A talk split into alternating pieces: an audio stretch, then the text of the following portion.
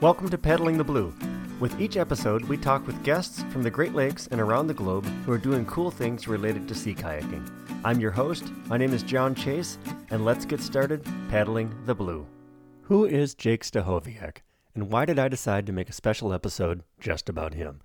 Well, Jake is a paddler, and I would say just like the rest of us, but he wasn't. There was only one Jake Stachowiak. In today's episode, we'll share some of the paddling highlights of the great loop trip that Jake brought to episode number two, while also hearing from just a few of his friends telling you about Jake as a person. Let's begin with the words of Marit, Jake's wife. He was just such a genuine person, and if you met him once, you kind of knew him. Uh, you know, he's just very kind and honest and authentic and giving and just you know just a, just a really good person. I, you know since he passed i've talked to a couple people who are like gosh i only met him once or twice but you know i'm super sad and i really miss him. He was such a, a good person. So just a genuine really good person. Very good heart, and uh, we, sh- we should all be more like Jake. yeah yeah that's kind of what i at school i'm telling his boys to just all his kids that that he was teaching um just i said just be like jake you know when you get into a, a spot just think about him and and you know do what jake would do He really was a genuine person. He really wanted to get to know you, and Jake thrived on the relationships that he built with people. You just knew he was a good person. You wanted to be like him, and Ethan Shyway sums it up right here. Well, I met Jake here at the Door County Kayak Symposium about 10 years ago and instantly had a total man crush on him. he was uh, there's just something about the way that he he operated his day to day and how he interacted with people that was just so inspiring and I was like I I want to be like Jake. You know, Jake was uh, an incredible person and touched so many lives um, here and everywhere else you know, going to his memorial in Wausau and hearing stories from other people outside of, the, you know, ma- many different aspects of his life that he impacted. I don't know, he's just an amazing person. I remember 10 years ago, uh, Marit and myself were out on the big concrete pier here at Door County, and the sun was setting, and Jake was in between two, he was out on, on his kayak he was in between two buoys um, out in Rowleys Bay, and he was doing figure eights around them, carving around them, and rolling. The sun was setting. It was a beautiful night, and I often look back at that moment, and he was just so much at peace in there. Um, anytime he was in a boat, it was his place. I don't know. I often think of that sunset, the view that we had of him just rolling his kayak solo by himself, uh, nobody else around there, and it, it was it's a, it was a beautiful moment. Ethan, my friend, you're not alone. I, too, first met Jake at the Door County Sea Kayak Symposium. It was 2013, and it was my first time at the symposium, and I was a newly minted instructor. The event holds a pre event gathering for the instructors to get together and meet one another and spend a little bit of time on the water, kind of getting to know each other. Well, I was nervous, and Jake made a point of introducing himself to me and talking with me. And it wasn't just pleasantries, it was genuine. He just wanted to know and he just wanted to meet people. That symposium would be the common place that would connect many of us over the years. And for Jake and Marit, it's where it all began. So I was working for Rutabaga, and I was working, I don't know, probably my 10th Door County Sea Kayak Symposium, or one of many. And yeah, so I was in I was in the Stuga working, you know, setting up the store and stuff, and this this guy comes in, this new guy comes in. It was 2011, and he comes in with an inside out and backwards shirt on, and I'm thinking, okay, you know, I should probably let him know because I don't think he wants his first impression with everybody to to be like all disheveled. So I, I told him, I was like, hey, you know, your shirt's on inside out and backwards. He's like, oh, oh no, and he just takes the shirt off, right there. And uh, Jake had just completed his his uh, Portage to Portage trip, and he was in very good shape, so um, and very attractive. So I was like, hmm. So I sent out my my spies a little later to figure out if he was single, and my spy was not very subtle.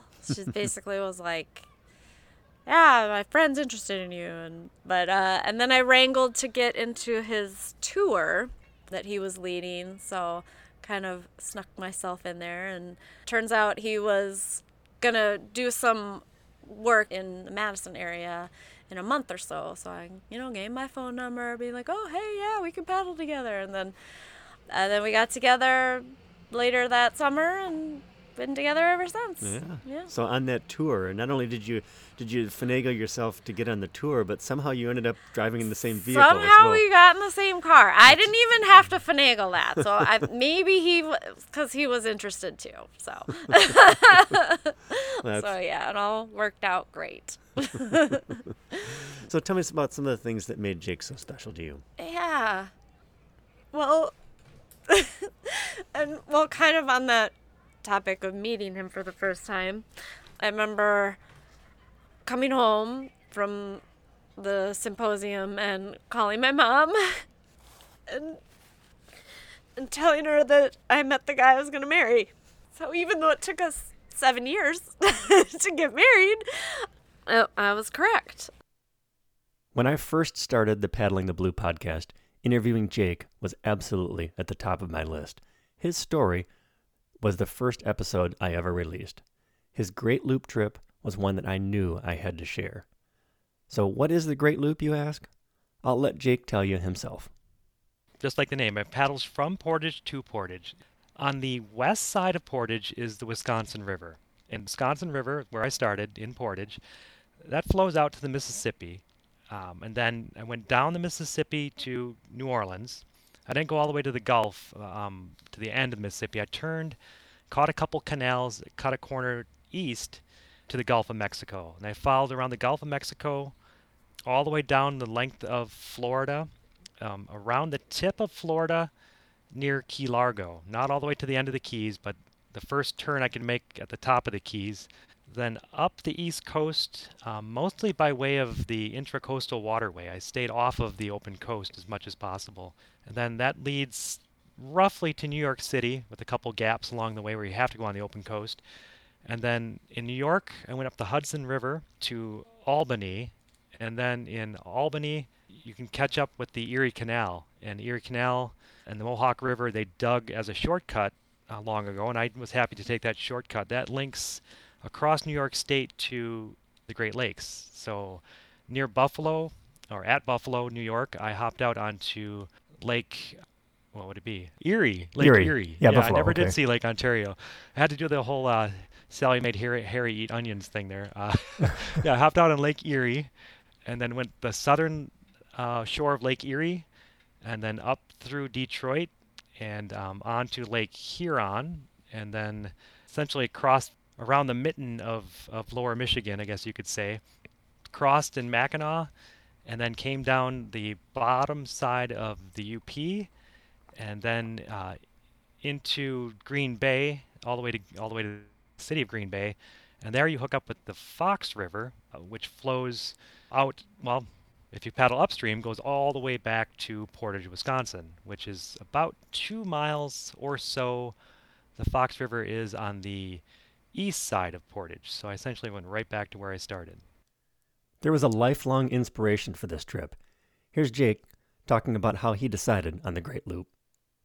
gosh, everything with me goes back to childhood, but I love maps. I still do. And uh, the Wisconsin trout fishing regulation map, it literally highlights every single stream in Wisconsin with a color code yellow for different bag limits and size limits, and red for another bag limit, size limit.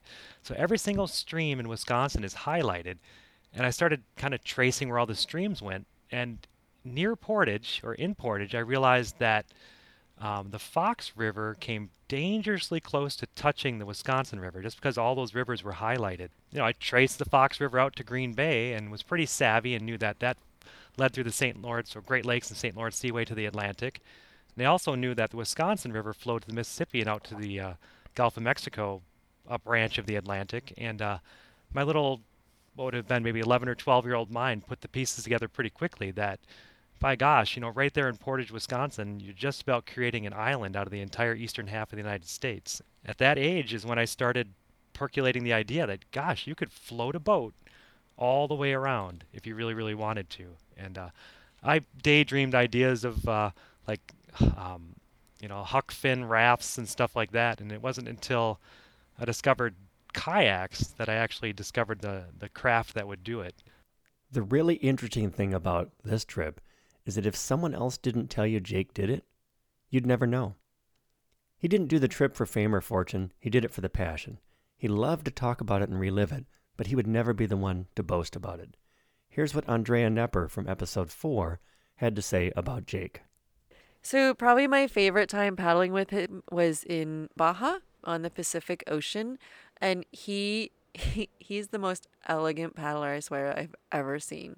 So, you know, it's a it's a venue that is just stunningly beautiful and big swell and sun and waves crashing and all this energy and so beautiful and he's just paddling in the midst of all of it so gracefully and some people you see them paddling and they're working so hard and you don't see any of the work he's doing. He's just i don't know like a dolphin or a, a sea turtle like just one with the water.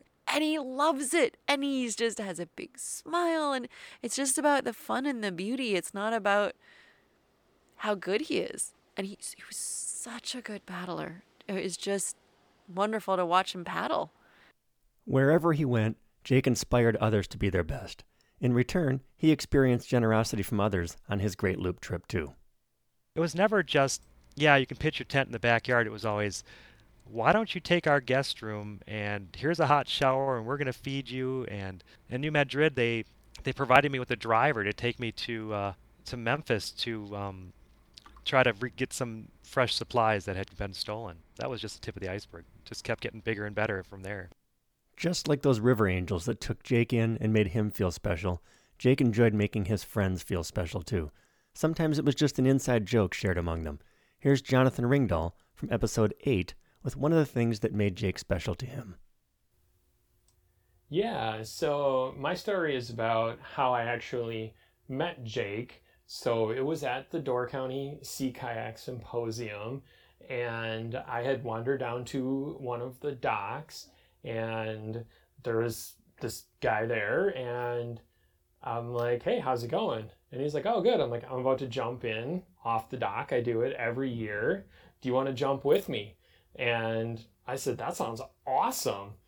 And so Jake and I jumped in off the dock and then we came out and we had so much fun that we jumped in again and then we jumped in again and uh, Jake is a little more brave than I am. He climbed up this metal pole and uh, apparently he's part monkey and I did not know that because he just he, he scaled up and he jumped off of that and i'm not exactly a fan of heights so i left the acrobatics to jake but that's how jake and i first met and then it became a tradition of ours at every door county that we would go and we would take the jump off the dock with each other. And then that ended up also teaching a class with him. And it was just so much fun actually working with him. Just as much fun if not more fun than jumping off the dock with him and just how fun he is for students to work with and how engaging he is with them was really an inspiration to me and has made me um, a better kayaking instructor moments like that weren't about jake they were about you here's what tracy zanish remembered it's not like we sat down and had dinner and things, but he'd always say hi, and he'd always look at you when he said hi, and he'd look at you in the eye saying hi, and then he's like, "How are you?" and things. But he actually wanted to know how you were. He just didn't say. oh yeah, fine, you know, and then he continued on walking and stuff. He actually took the time to do that, and it's not bad that other people don't, but I remember that he always took the time to do that. I'd see the man once a year, or there'd be a year that I didn't see him and things, but he always took the time, and he did that with everyone. So you felt special, and you're like, oh, he remembered me.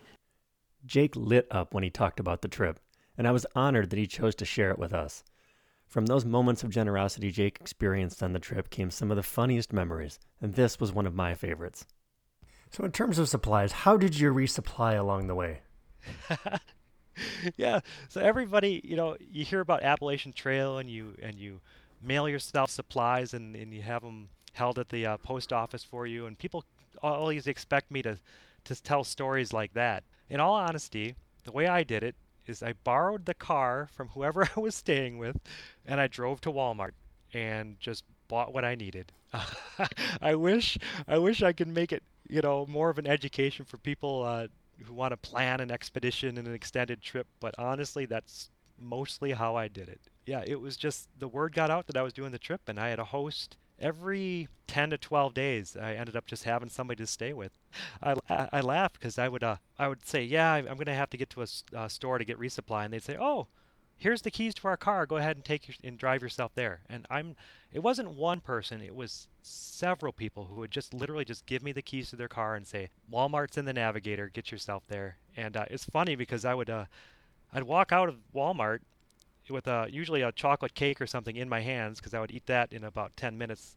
And but I'd, I'd, be staring at this set of keys, you know, that they gave me, and I would would have forgotten. It's like, was that a pickup truck I was driving, or was that a minivan, or was that a car? And I would wander the parking lot, pushing the uh, unlock button or the honk the horn button on the set of keys, just trying to find the car that somebody had loaned me. You know, not saying I was brain dead, but I was usually pretty wore out and preoccupied by the time I was doing a resupply, and uh, yeah, I'd have to find the car by making the horn honk. Aimlessly wandering around the parking lot with chocolate cake in your hands. oh yeah, yeah, yeah. Oh yeah, the chocolate cake was almost a, a guarantee. I would uh, had my little route. I'd buy all the groceries I needed, all the Gorp supplies and and oatmeal and whatever else, and uh, always pick up uh, like a eight by eight chocolate cake and uh, go over to the deli and grab myself a plastic spoon or a plastic fork and I'd walk outside and I would eat that entire cake in one setting and wipe my mouth with a napkin, and then about 10 minutes later, I'd be hungry again. Even in the face of adversity, he tried to see the best in people, and he was able to look back and see the funny parts of life and his trip. In Vicksburg, Mississippi, I had I had pulled out. Um, it was New Year's New Year's Day night, not New Year's Eve, but the you know New Year's Day night. Um, I'd pulled into town, and like anywhere, I was looking for a laundromat, a place to resupply food, and a place to get a meal. I managed to find a. Uh, actually, I parked my boat down by the river, and at that point, I had been previously robbed, so it's another story. I uh, secured all my gear and my boat down by the river, grabbed my duffel bag full of dirty laundry and my wallet, and walked into town. Ended up getting a ride with a guy to uh, uh, laundromat that had a pizza place right next door, so it was perfect. Stuffed myself with pizza, got my laundry done, and I was walking back to my boat, sort of behind a gas station. I guess more or less alongside a gas station. Two young men were walking toward me, and uh, I just stopped and said, "How's it going?" or "Happy New Year," something to that effect. And uh, they stopped as well and, and faced me. I thought, "Oh, okay, you know, some friendly kids." And next thing I know, I felt a spray in my face, and uh, just something wet and cold. It smelled like um, Arrid extra dry deodorant that my parents used to wear. So my instinct was, I literally, well, instinctively started stepping backward away from these two young gentlemen toward the gas station. The lights of the uh, all the action part of the gas station were kind of in the shadows alongside the gas station, and the whole time saying, "Did you guys just spray deodorant in my face?" And I was wiping the moisture off my face, and I was looking at my hand as much as I could because I started thinking, was that spray paint? Did they just spray spray paint in my face? Again, instinctively walking backward toward the lights of the gas station as uh, these two didn't follow me, but they kind of stood there watching me. As soon as I got into the lights of the gas station, it's when it hit me. I don't know if you've ever gotten poked in the eye, but you can sometimes keep your eye open for a moment, but then all of a sudden it sort of starts to hit you, and there's a point where your eyes just close and you know you can't open your eyes. Well, pepper spray was is just like that. At least it was for me. There was a point where it finally hit me. It finally got firmly in my eyes, and I could hardly open my eyes. And uh, I was thankfully able to get away from these two kids who had uh, actually pepper sprayed me. Um, but I stumbled my way into and through the gas station and got to the bathroom where I was able to uh, start rinsing the stuff out of my eyes. If you've ever been pepper sprayed, it is quite an experience. Um, wherever the spray hits your mucous membrane, you start to essentially ooze fluids. so my eyes were watering, my nose was pouring uh, snot, I guess you could say. Um, I got it on my lips. I started almost puking involuntarily, and uh, I only wish I had been in the bathroom. I was actually in kind of a custodial closet. And there was a deep sink there on the way to the men's bathroom. Sort of was part of the men's bathroom, a weird little gas station. So I had my head essentially in this sink trying to rinse the pepper spray out of my eyes, and every time somebody had to use the bathroom, they'd boot me out of that area because they needed privacy in the bathroom, and then I was stuck out in the gas station just fending for myself. And they had an open air uh, Coke display, which is ice, ice in a big cooler, ice and Coke. So I'd grab a fistful of ice, walk out into the uh, um, gas station parking lot, and just melt ice in my face until whoever it was that just booted me out of the bathroom came out. Then I go running back in to try to rinse my eyes again. It was it was a whole experience, and uh, calls to 911 and uh, five police police cars showed up. I'm not kidding. Five squad cars showed up, and the chief of police even showed up. It was uh, quite an experience to say the least. I got my second police car ride of the trip and a ride in the ambulance to the hospital to get the uh, the pepper spray rinsed out of my eyes. So you yeah. say the second police car ride. So the first one is yeah, yeah. the, the first one's the robbery. I'm guessing. Yes. Yes. All right. Uh, yeah, that was New Madrid or New Madrid, if you want to say it the way they say it there, um, Missouri. And I again stopped for resupply, and this was earlier in the trip now than the macing, and uh, I hadn't gotten smart to fully securing my gear. So I took again all my my journal, my computer, and all my dirty clothes, threw them in a duffel bag, and I pulled my boat up into the bushes, um, just had it stashed there, and I walked into town. On the way in, I had to walk right by a couple guys that were fishing. They hadn't seen me pull out, but they saw me walk out of the bushes. And I just said hello to them and walked into town and had my deep fried pickles and everything else you can eat at a gas station restaurant in the south. Stopped at a little Main Street, I guess Main Street convenience store type place and said hi to the owner there and got chatting about my trip. And when I walked back to the river, everything except my boat was gone. They essentially stole everything I had, other than what was on my back, and thankfully my boat and such. Um, the only person I had made a contact with was the guy at that, that Main Street general store. So I went back to him and just told him what had happened. And it turns out his wife was more or less the mayor of the town. And um, they put me up um, at the uh, local health club in town, little tiny town. So I ended up sleeping on the massage table at the health club with no gear. All I did was, well, all I could do was start calling my uh, my contacts. Like I had a bunch of gear at home, so I called home and talked my mother through all what box, what was in what box, and she had stuff staged and ready to ship out. I called one of my sponsors, um, the North Face, and my friend up there actually shipped in um, replacement sleeping bag right away. That arrived a day later, believe it or not yeah, and uh, um, after that first night, I went for a ride with the police, just trying to find a car that I had noticed that the gentlemen who were fishing that I said hello to. They tried. We drove around town essentially trying to find their car, and it was interesting seeing the police work because um, instead of pulling up to random people on the street, they kind of knew where everybody hung out. Instead of saying, "Hey, do you know if anybody has some camping gear?" All of a, all of a sudden, they would just ask the question, who was um, fishing down by the levee tonight? That was the question they asked. It was a very clever question. Through that kind of questioning, over the course of two days, they actually managed to find the characters who had taken the gear. Again, riding around with them, I got my first police car ride ever. Yeah, two days later, they found the, the people. They returned everything except my toothbrush and a knit hat that somebody had made for me. Otherwise, I'd got everything back.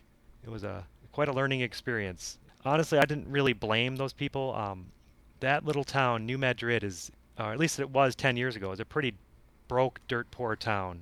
Um, I can't really can't really f- have too many too hard of feelings to put um, that kind of loot in front of somebody who's that broke and not tempt them with stealing it. So I was just fortunate to get almost all of it back.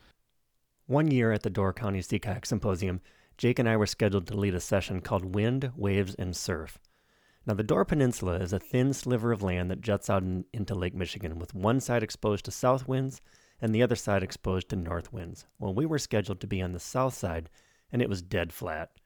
So Jake and I jumped in a car, we drove to the other side of the peninsula, and the conditions were perfect with beautifully formed, perfectly spaced waves. The event manager was pretty specific about th- how things were organized, and she had a plan, and we wanted to change that plan. We had to arrange transportation for people and boats and get everyone back in time for the afternoon sessions. And according to that plan, we weren't supposed to be there. Well, we made it happen, and it remains today as one of my most favorite days on the water.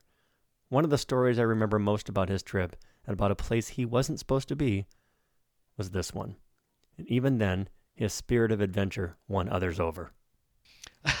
yeah, I got stopped on the northern tip of Assateague Island. I got stopped by the police twice. The police uh, stopped me once on, on Assateague and another time in, in New York State. On Assateague, there's established camping on the inside, on the intracoastal side. That's about eight miles south of the northern tip of the island. Well, I ran up on the outside of the island and came around the top, set up camp. Uh, well, actually, I didn't set up camp. I went across to, I believe it's Jersey City, New Jersey, or Jersey, Jersey City, Delaware. Oh my gosh, forgive me if I'm getting it wrong. It's sort of like a touristy trap. Just picture Minocqua and the Dells combined, but on the coast. Um, forgive me, I forget the name. But anyway, did this thing, you know, found lunch, found a place to resupply. Then I paddled back across right before sunset and set up camp on the northern tip of Assateague where there's totally undeveloped. And police came through in a patrol boat and they saw me there and just, you know, kind of turned their heads and watched me as they passed. And about an hour or so later, after I was completely set up, right before dark, they came over and landed right next to me. And they didn't get out of their boat. They said, they could tell I was camping at this point, not just hanging out, which I think what they assumed I was doing earlier. And they said, "Hey," you know, I crawled out of the tent. I said, "Yeah." They said, "You know, you can't camp here." And I said, "No," you know, kind of playing dumb. I knew I couldn't camp there. They said, "Yeah, man, you know, camping's eight miles down on the island." I said, "Yeah," and they said, "Well, where's your vehicle?" you know, I said, "Well, it's in uh, it's in Wisconsin." and they looked at each other and they're just like, "What?" They said, "Well, how did you get here?" I said, "Well, I paddled here." You know, and they said, "From where?" I said, "Well, from Portage, Wisconsin." And again, they looked at each other like I was crazy. they said, "Well, where are you going?" And of course, I'm being a smart aleck at this point. I said, "Well, to Portage, Wisconsin." And again, they just looked at each other. And then finally, I said, "You know, have you guys ever heard of the Great Loop?" And and that's where people essentially do a version of what I did by kayak, but they do it in motorboats. And they had heard of that. And they said, Yeah. I said, Well, I'm doing that by kayak. And they just looked at each other and they chatted for a minute. And then they, they said, Look, you aren't supposed to camp here. You're, it's at your own risk, but we never saw you. And they just got back in their boat and left. As he was completing his 5,740 mile trip, paddling was still special for Jake. As he finished the final few days, he was invited by the Northeast Wisconsin paddlers to join a trip through a series of locks. Jeff Mazanek extended that invitation. He got to meet a new paddler and, more importantly, a new friend. You know, a group of us were doing a, a series of, of paddles to complete the route from, you know, up the Fox River from Green Bay to Portage and down lower Wisconsin to the Mississippi. And I got an email from this person who said her son was Jake and that he was completing the Great Loop paddle, which I hadn't heard of to that point. So she said we needed to meet. And as it turned out, I, of course, I checked out his Portage to Portage website and got caught up in that and was, was amazed and awed and, and you know and impressed. And it worked out that his parents arranged to introduce us at a riverfront restaurant in Green Bay. And we told Jake about the paddle event we were doing or the series, and he really liked that. And so he decided to join us for a few of them. And you know, when you first meet Jake, he's like this free spirit and, you know, happy go lucky. Of course, he was probably in the shape of his life coming off the, the long paddle and wrapping it up. And he brought a, a real fresh energy to that paddle event, and then I, I learned over time that he, you know, he brought that fresh energy all the time, everywhere, and everything he did. So he joined us, and so we, we had a hundred paddlers or whatever on, on that segment, and here we have this guy who's doing this epic journey with his boat all full of stickers and signatures and stuff, and a great story. And we're going down the river on the Fox, and and all of a sudden he's he's standing in his cockpit and paddling it like a stand-up board for a mile, and just totally free spirit, just really fun, really brought all that energy. And then he joined our club in terms of he, he did some of our club trips. He and Mara joined us on a Apostle Islands trip. He helped teach some of our classes and just became a, a really good friend and a, and a paddle buddy for many of us and uh, became part of our you know part of our paddling community. I attended Jake's celebration of life in Wausau, Wisconsin. The outpouring of love from so many people was just incredible. We knew him from paddling, but hearing the stories of so many people whose lives he touched in so many ways was just amazing.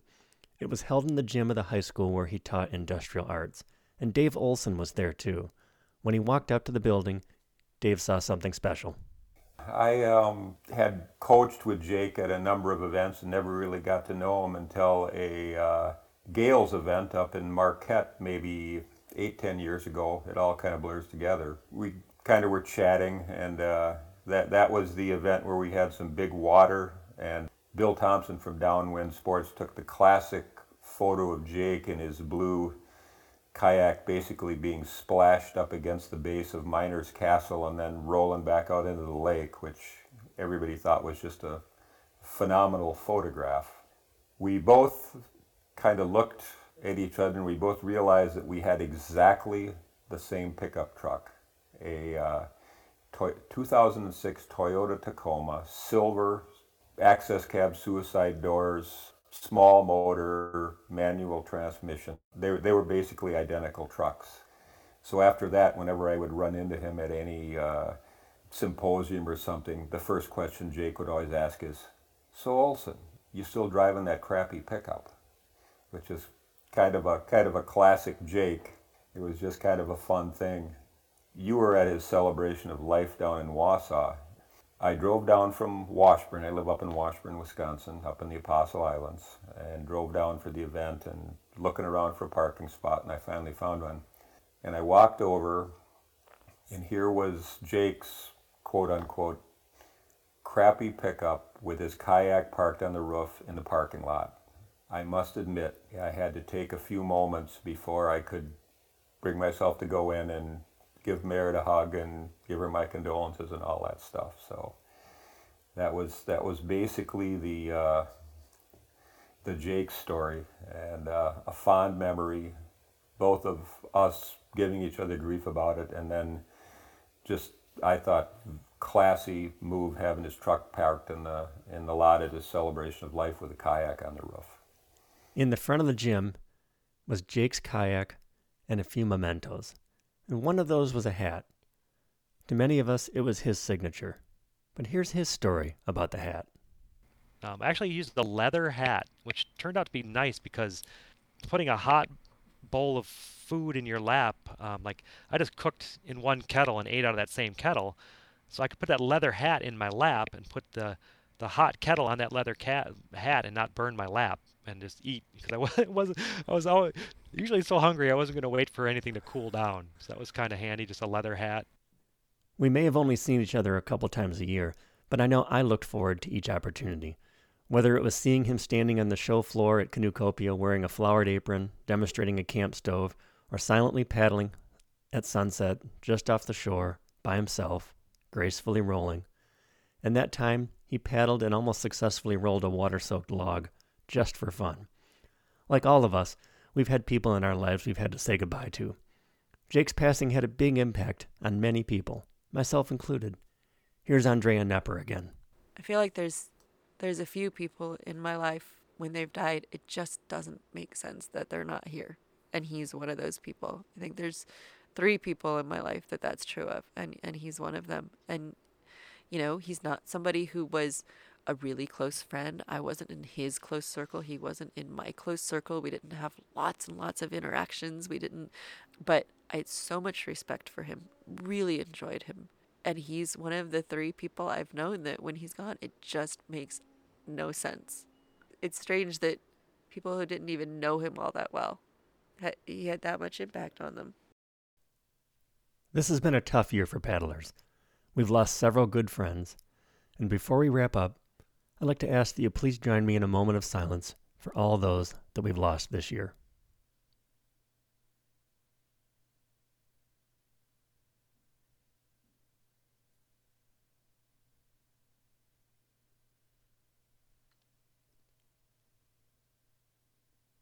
Jake, thank you for the memories. Thank you for the inspiration. Thank you for the laughs. We are all better for knowing you. Paddle on, my friend. We miss you.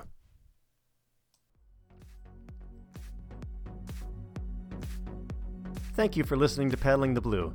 You can subscribe to Paddling the Blue on Apple Music, Google Podcasts, Spotify, or wherever you find your favorite podcasts. Please take the time to leave us a five star review on Apple Music. We truly appreciate the support. And you can find the show notes for this episode and other episodes, along with replays of past episodes, contact information, and more at paddlingtheblue.com.